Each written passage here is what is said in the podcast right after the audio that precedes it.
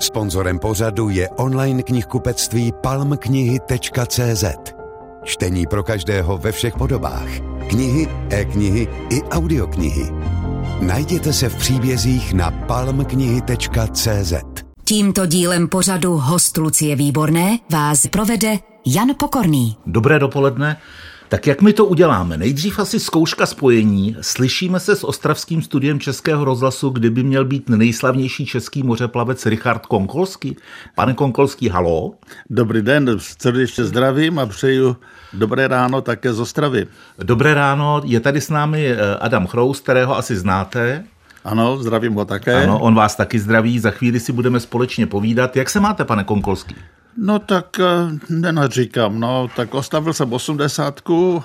Blahopřejeme zpětně. Děkuji pěkně, eh, jíst bych, pít bych chutná, starám se o zahradu, starám se prostě o staral jsem se o to, aby Adam měl o čem psát a samozřejmě chystám se zase vrátit zpátky po tříleté přestavce, které jsme věnovali k této knize, k tomu, že se vrátím k tomu mému psaní, mám rozepsanou hmm. Polynezii, takže nenudím se, no. A na kroku Vánoce, že? Já jsem se to, víte, že jsem se trochu těšil, že řeknete, že se vrátíte na loď a na moře?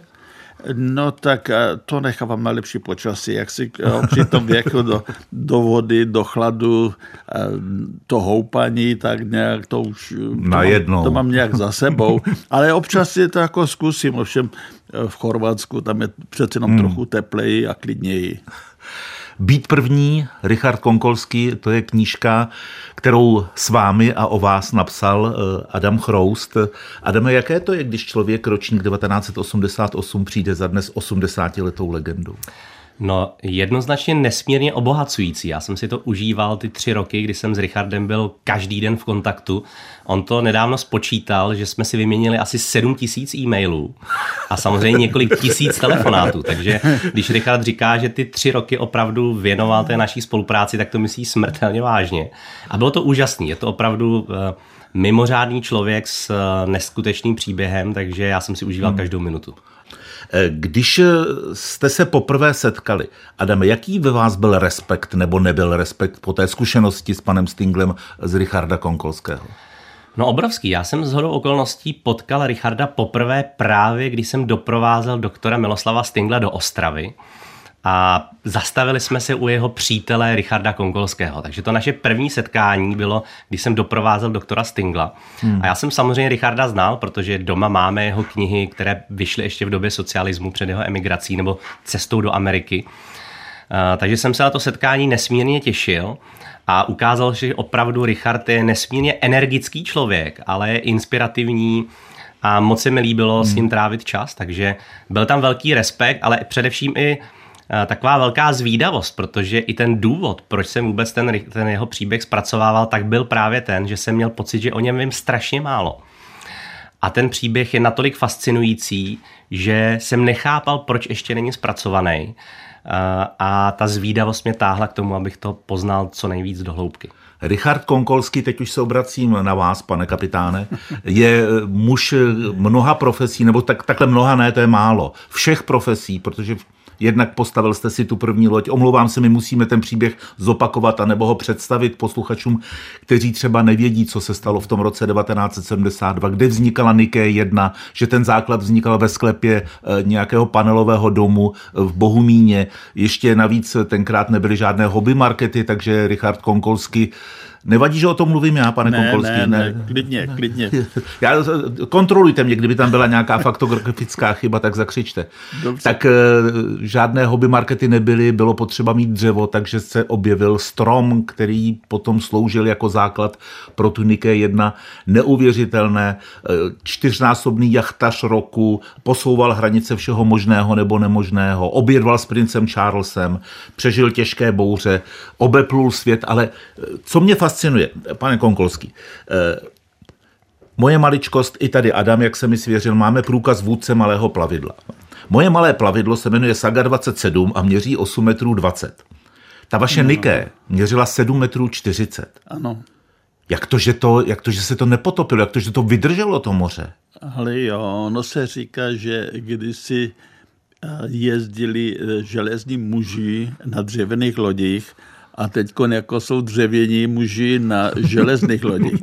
V podstatě dá se plout na všem možném. Jak vidíte, jak se podíváte do Guinnessové eh, knihy rekordů, tak eh, pluje i ve vaně po moři. Hmm. Jo. Nebo si dělají ty vory z těch eh, plastových lahví. Plast, no, no, třeba, jo. Takže no, tam je důležitá ta znalost, ale já jsem to nepodceňoval. Já jsem sice původně chtěl maličkou plachetici takovou, jako abych mohl na moře, protože já jsem předtím závodil 10 let na okruhovém, eh, hmm. jacht, v okruhovém jachtingu. No a pak jsem se přihlásil teda na závod přes Atlantik a zjistil jsem, že těch původních 6 metrů, metrů je málo. je málo, že to musí minimálně těch 7,40, tak jsem to vlastně tak nějak natáhnul, předělal. No a e, to už bylo dáno tím, že jsem měl plány a prostě měl jsem hotová žebra, no ale dělal jsem hodně modelů, také se stavil plachetnice předtím, takže pro mě to ne, jako nebyl problém to tak jste vystudovaný stavař, no, tak staví, stavěl Navíc, jste no, asi těžší věci než, než plachetnice. Jo, tak stavařina to je železo, beton, dřevo, všechno, že. No, tak no a pak to, tak to nějak začalo, no. My tady teď sedíme s Adamem Chroustem, vaším životopiscem, jestli to tak můžu říct, znosně. Máme oba dva před sebou mobilní telefony, v kterých asi máme oba dva navigaci, máme tam nějaké aplikace, které nám říkají, jak, jak, jaký fouká právě vítr na různých místech světa, třeba na všech místech světa. Co vy jste měl jako navigační přístroj eh, na té Nike 1 tenkrát? No samozřejmě o nějakých telefonkách nebo, nebo eh, GPSkách to nebyla eh, ani, ani to o tom nikdo ani nesnil. Jo. Samozřejmě tenkrát to byl chronometr, to byl základ, to znamená čas, ten je nezbytný pro navigaci a ten se natáčel normálním klíčkem, byl zavěšený v kardanovém závěsu, musel se natáčet pravidelně ve stejnou denní dobu, aby měl stejnou chybu.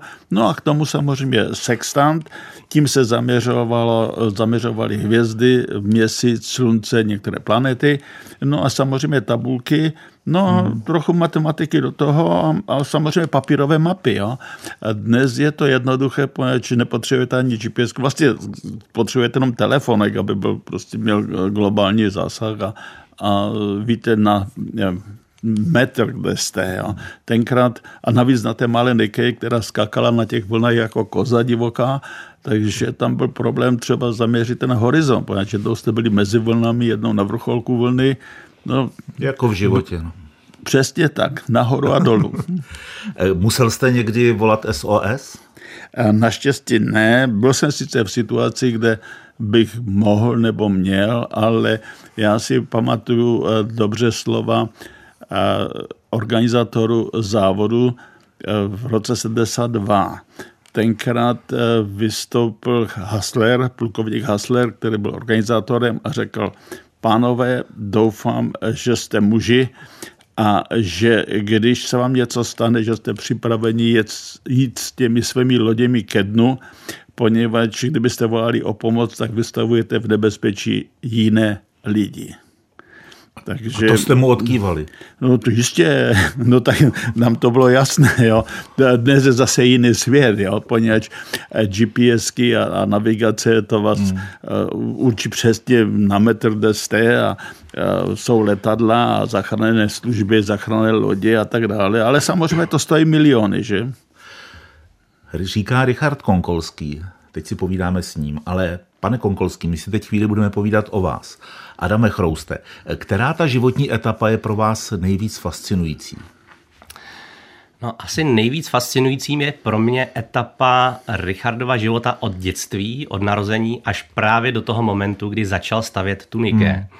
Protože tam se zrodila ta cílevědomost, ta buldočí zarputilost Richarda, toho kluka z Bohumína? Toho kluka z Bohumína, který si dal v době socialismu, v době normalizace nebo začínající normalizace ten těžko pochopitelný cíl, že si jako první suchozemec v dějinách lidstva vůbec postaví loď. Eh, ještě v té době neuměl plachtit ani na moři, hmm. takže začínal, četl si to, začí, začínal dělat všechny ty zkoušky. To on vypráví, že to jsem neviděl, že třeba v Bohumíně byl rybník nějaký. No jasně, spousta rybníků. No a Eh, Richard je tím pádem pro nás obrovskou inspirací jako člověk, který si dokázal plnit ty svoje sny i v době, kdy to nešlo. A my dneska žijeme ve svobodě v době, kdy každý může udělat, co chce a může si splnit jakýkoliv blázniviny si, si, si vymyslí. Ale v té době to tak nebylo a Richard to přesto dokázal a proto ta tam mě zajímá ten začátek jeho života, hmm. kde se zrodil ten Richard Konkolský, který si pak tu loď postavil a který tu cestu absolvoval, přežil, dokázal o ní psát zajímavý, krásný, čtivý knížky.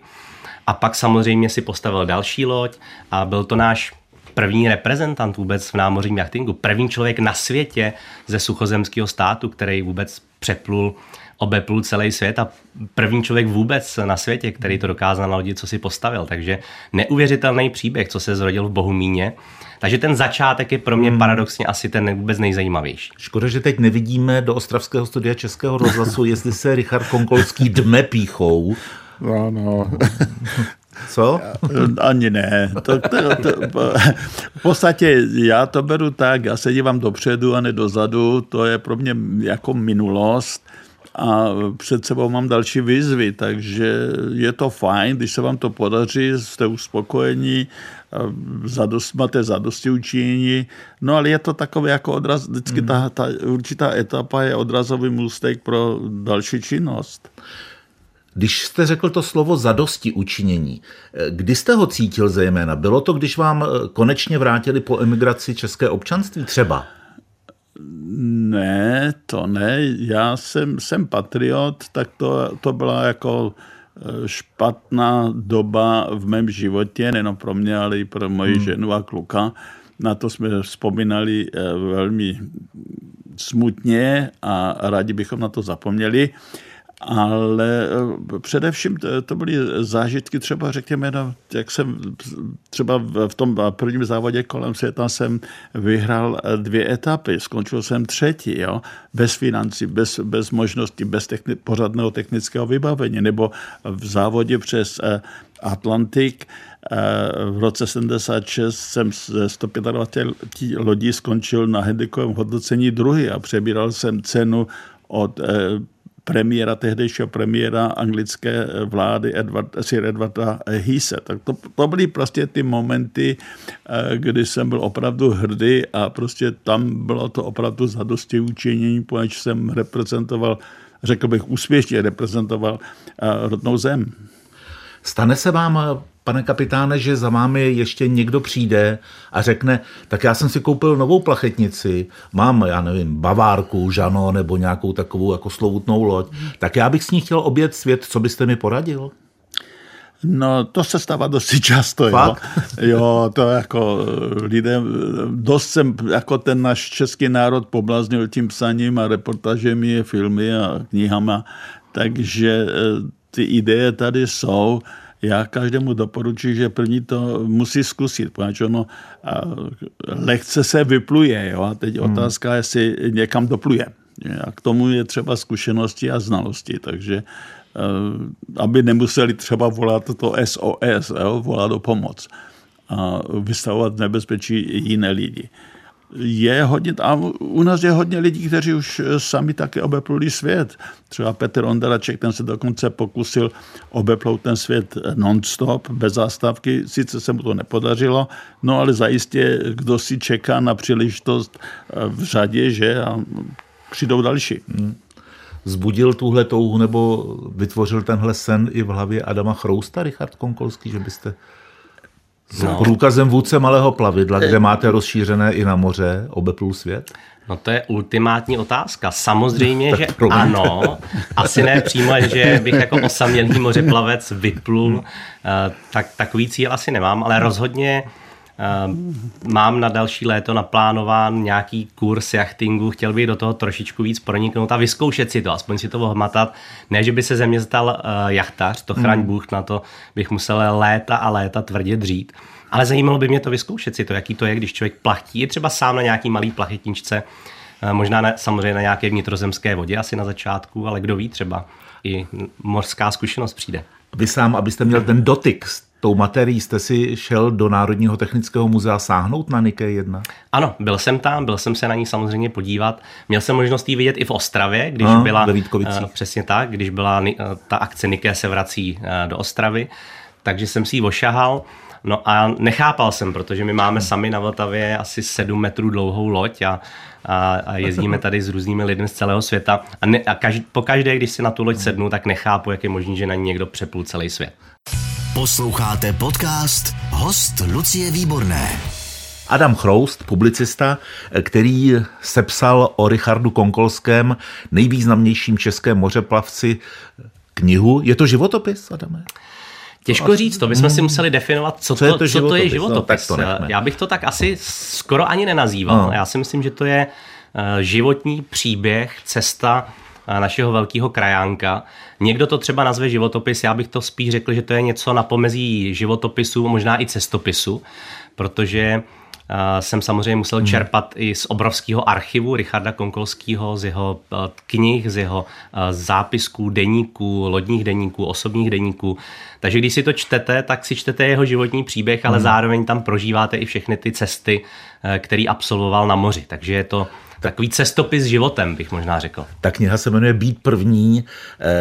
Je tam eh, na obale fotografie Richarda Konkolského, tak jak ho pamatujeme eh, my dříve narození. Mm-hmm. Ta pochází odkud? No, Richard mi vyprávěl, že to je fotografie, doufám, že to nespletu, z roku 1976 z Bostonu, když Aha. absolvoval druhý závod přes Atlantik, kde právě jako reprezentant dosáhl fantastického druhého místa na handicapu ze 125 lodí.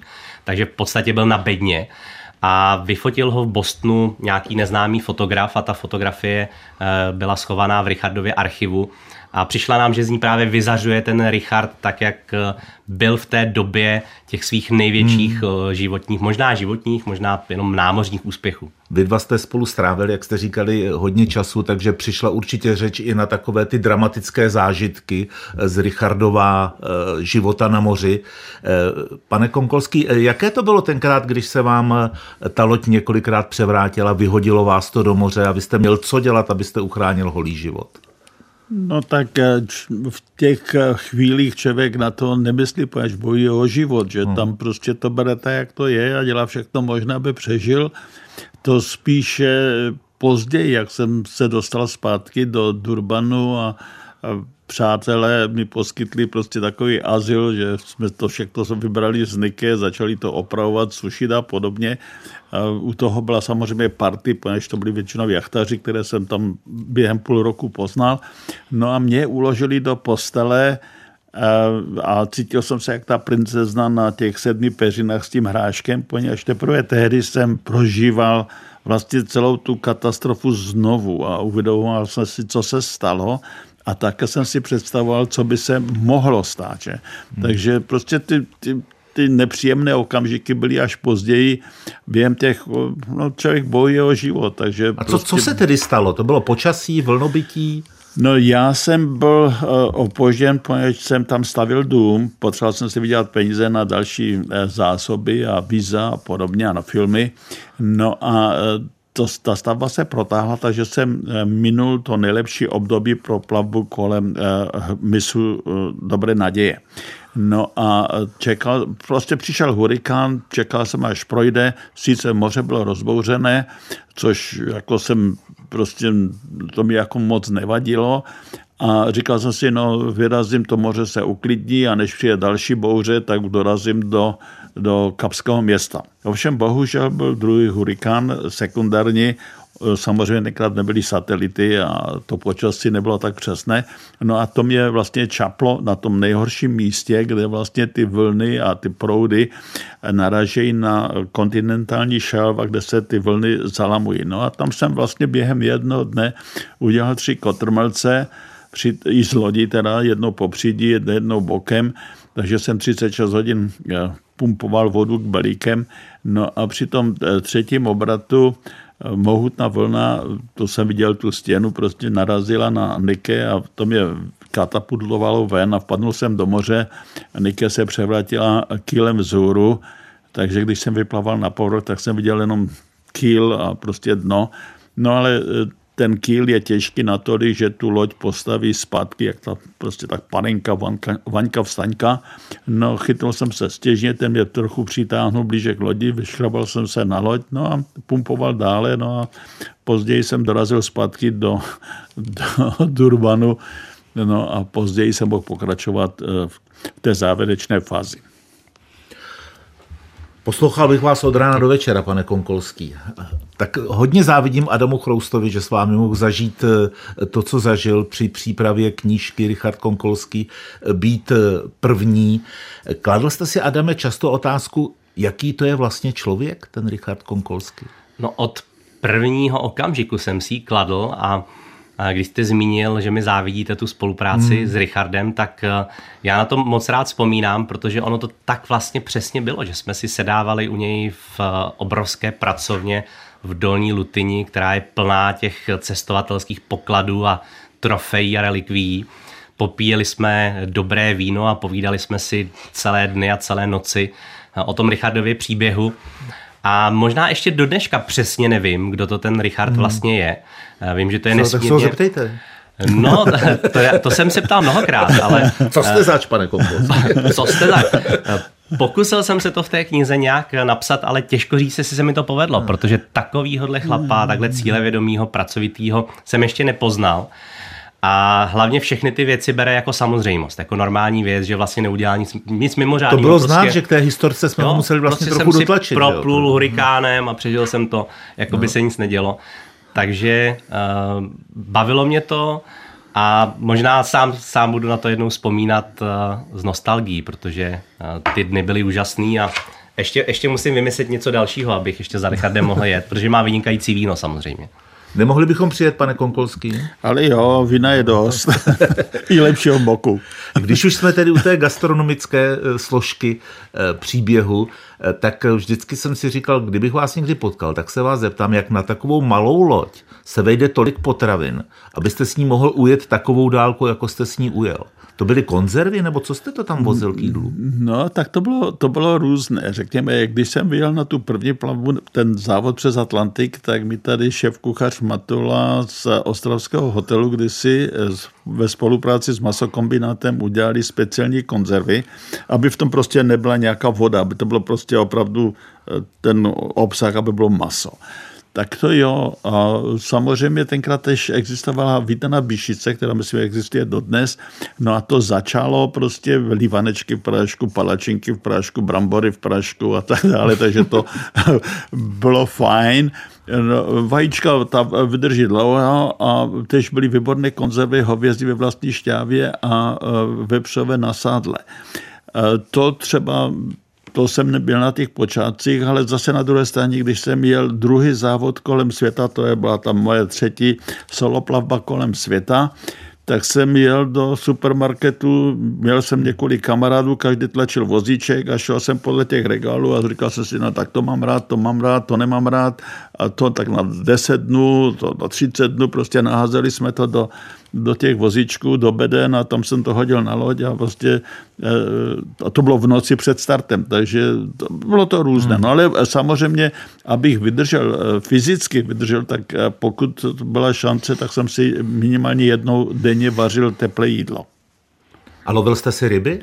Eh, no, pokud to byla plavba kolem světa později a byla možnost, tak jo, třeba hlavně na, na koralové bariéře, tam to byl, nebyl problém. Také jsem eh, měl pušku a lovil jsem eh, zvěř, třeba divoké krocany nebo kozy nebo podobně. A to ne na moři, ne? Ne, ne, na břehu, na břehu. To jsem tam prostě na té koralové bariéře jsem plul jenom dopoledne, když jsem měl slunko v zádech, abych viděl ty útesy před sebou. No a pak jsem vždycky zakotvil, vyšel na, na lov nebo udělal tabor horách a podobně. No ale na moři, no víte, ryby eh, se uloví, ale člověk musí vidět jak a musí tomu přizpůsobit plavbu. Prostě by musel mít hačky v určitá velikost, určitá délka, v určité hloubce, určitá rychlost eh, lodě. Takže to je, to je profese a když hodíte jenom tak háček prostě za, za loď a táhnete ho za sebou, tak někdy jo, to se stane, že prostě některá hloupá ryba se vám eh, na, na ten haček stromček pověsí, ale to jsou, to jsou víceméně výjimky. Pokud chcete se živit lovem, tak to opravdu musíte znát a musíte tomu přizpůsobit tu plavbu a e, cílem mé plavby bylo něco jiného. To já jsem raději jel rychleji nebo plul rychleji. A dal si toho vězí ve vlastní šťávě, než Jo, jistě. No a hlavně, abych navštívil třeba místa. Já jsem třeba hmm. Galapagy navštívil téměř všechny ostrovy. Že? Takže to mě více zajímalo, než eh, třeba ty ryby, i když je mám rád. Tak Galapágy jsou určitě úžasné. Eh, jenom ještě, abychom to kolečko gastronomické uzavřeli, eh, mýval jste sebou rum? No, mýval jsem rum, samozřejmě na počátku jsem měl kanister 15 litrový, v tom jsem vozil gruzinský koněk, ale to bylo trochu nakladnější a tak jsem přešel na rum. Ten byl fajn, pač rum znala každá žena do pečiva, že to. A navíc mělo to grady, mělo to barvu, mělo to sílu, bylo to levné, ale nikomu jsem nikdy nesměl říct, že je to z brambor. Jo, to jsem tajil. Jo. A později jsem měl, když jsem třeba dělal závod z Anglie do Austrálie s posádkou, tak pochopitelně eh, jsem měl ten, ten kanistr byl trochu větší. No a eh, tam, ale prostě na moři jsme malo kdy, jako i s posádkou, malo kdy jsme jako pili rum nebo něco, to obyčejně nějakou tu, tu, tu kapku do čaje, když bylo špatné počasí, ale hlavně jsme to měli pro, na pohoštění eh, přátel, na pohoštění těch různých návštěv v přístavech. Zeptám se eh, Adama Chrousta a nechám eh, tuhle pasáž krátce převyprávět eh, jím. Jak vy rozumíte důvodům emigraci rodiny Konkolských? No, jak jsem to já pochopil a interpretoval i do knihy, tak Richard v podstatě neemigroval. Tam hmm. nešlo o to, že by toužil vycestovat do zahraničí a zůstat tam s rodinou. On byl k té, řekněme, emigraci v uvozovkách donucený okolnostmi, Eh, protože se několik let připravoval na první, historicky první závod kolem světa, který startoval v americkém Newportu a měl čtyři etapy, Newport, Kapské město, Sydney, Rio de Janeiro a zase Newport. No a on na to nedostal všechny povolení, které měl dostat, měl už připravenou loď, měl všechny, všechno, všechno, co potřeboval k té plavbě, tak měl. No a protože mu eh, vedení Českého svazu jachtingu eh, házelo trošku klacky pod nohy, tak se rozhodl protože pro Richarda je všechno možný a, a nikdy se nenechal nikým zastavit, aby si ty svoje sny plnil. No tak se rozhodl, že v době, kdy byl v Polsku eh, výjimečný stav, takže tam eh, přijede s rodinou, nalo, naložil jí na loď a za velmi dramatických okolností hmm. tak se mu podařilo uplout do zahraničí a pak se bohužel ukázalo, že než ten závod skončil, tak už byl odsouzený asi k deseti letům v žaláři. I Mirka, jeho žena, byla taky odsouzená, takže už se nešlo vrátit v podstatě a nebyla cesta zpět. Nevadí, pane Konkolský, že jsem nechal tuhle část převyprávět Adama? Ne, to je v pořádku. Lépe eh, pochopí a, a lidé hmm. budou více věřit, než my. Co budete dělat dneska?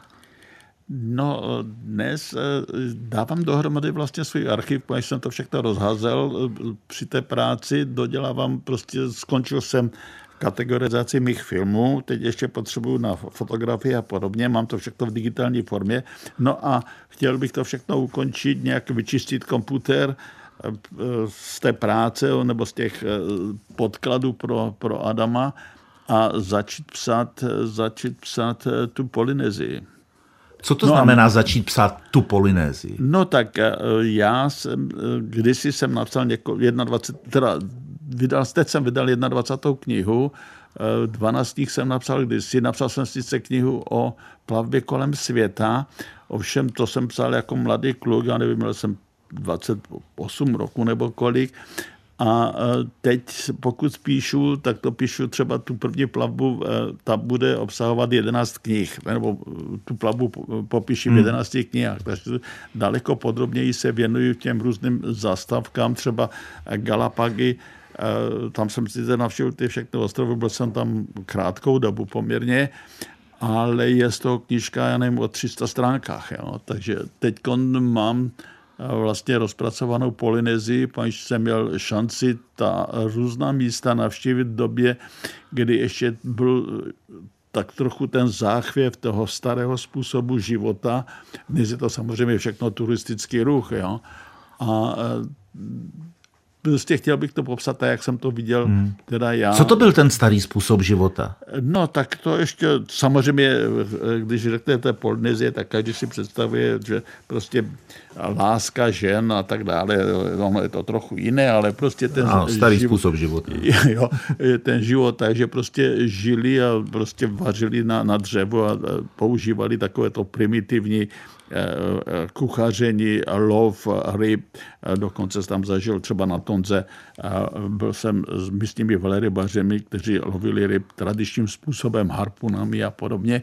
A dnes vlastně celá ta Polynézie žije eh, z turistického ruchu. Já, já, co sice začínalo už tehdy, ale pokud já jsem plul, tak jsem si vybíral místa, ostrovy, kde, nebyl, kde nebyly hotely a kde nebylo letiště. Hmm. Ja kde ten starý svět nebyl tak ovlivněn tou, tou západní kulturou, jak je teď.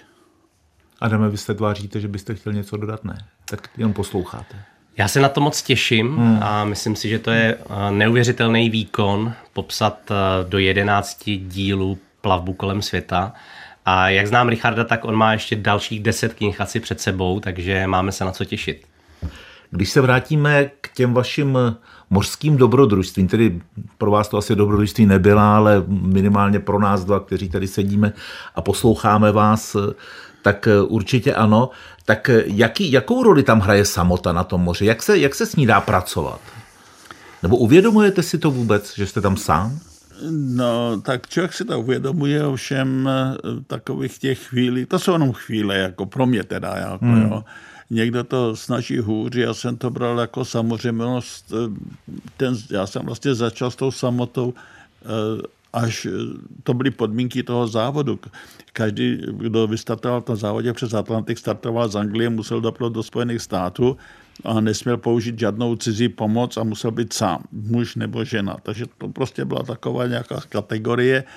A když jsem prostě vystartoval, já jsem to bral no tak ten Atlantik s ohledem na tu možnost na tu rychlost té malé Nike, já jsem počítal no tak 60 dnů, že? To bral jsem to jako cestu z Bohumína do, do Prahy, jak sednete do vlaku, tak víte, že ty 4 hodiny si tam odsedíte, než dorazíte, No a já jsem si říkal, no tak fajn, no tak 60 dnů přes Atlantik, no.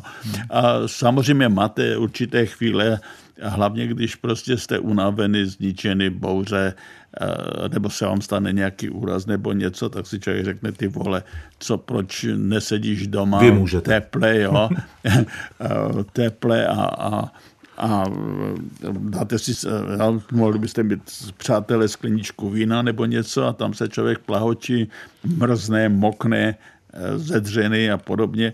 Takže jsou, jsou momenty takové, kdy si to člověk hmm. tak jako uvědomí, a nejhorší je vlastně takový ten moment, kdy třeba v tom závodě kolem světa jsme byli v kontaktu pomocí vysílaček. Jo. No a teď hovoříte, slyšíte všechno možné, nějaké vzkazy a podobně a pak eh, skončíte rozhovor a je ticho. Jo. To jsou také ty chvílky, kdy člověk eh, tu samotu pocítí daleko více, hmm. než při té běžné plavbě, protože tam jste zaměstnan, musíte prostě dělat navigaci, obsluhovat plachty, loď, opravy a tak dále. Tam, to je jako kdybyste jeli v autě, tak v autě, když jedete, tež držíte ten volant a sledujete okolí a předpisy a, a provoz a nemáte čas na to, že abyste myslel o tom, že sedíte hmm. sám. Jo. To je něco podobného. No. Pane Konkolský, bylo nám ctí, že jsme mohli aspoň chvíli si s vámi a aspoň takhle na dálku povídat. Děkuji vám za to, přeju pevné zdraví a ať vám to píše stejně jako dosud. Mějte se hezky, nashledanou. Děkuji pěkně, nashledanou a teď zdravím posluchačům. To byl pan Richard Konkolsky a byl tu s námi také Adam Chroust, autor knihy Richard Konkolský Být první. Taky vám děkuji a mějte se hezky. Naschledanou. Děkuji za pozvání. Všechny rozhovory z hosty Lucie Výborné můžete slyšet na webu radiožurnál.cz v aplikaci Můj rozhlas i v dalších podcastových aplikacích nebo na YouTube kanálu Radiožurnálu.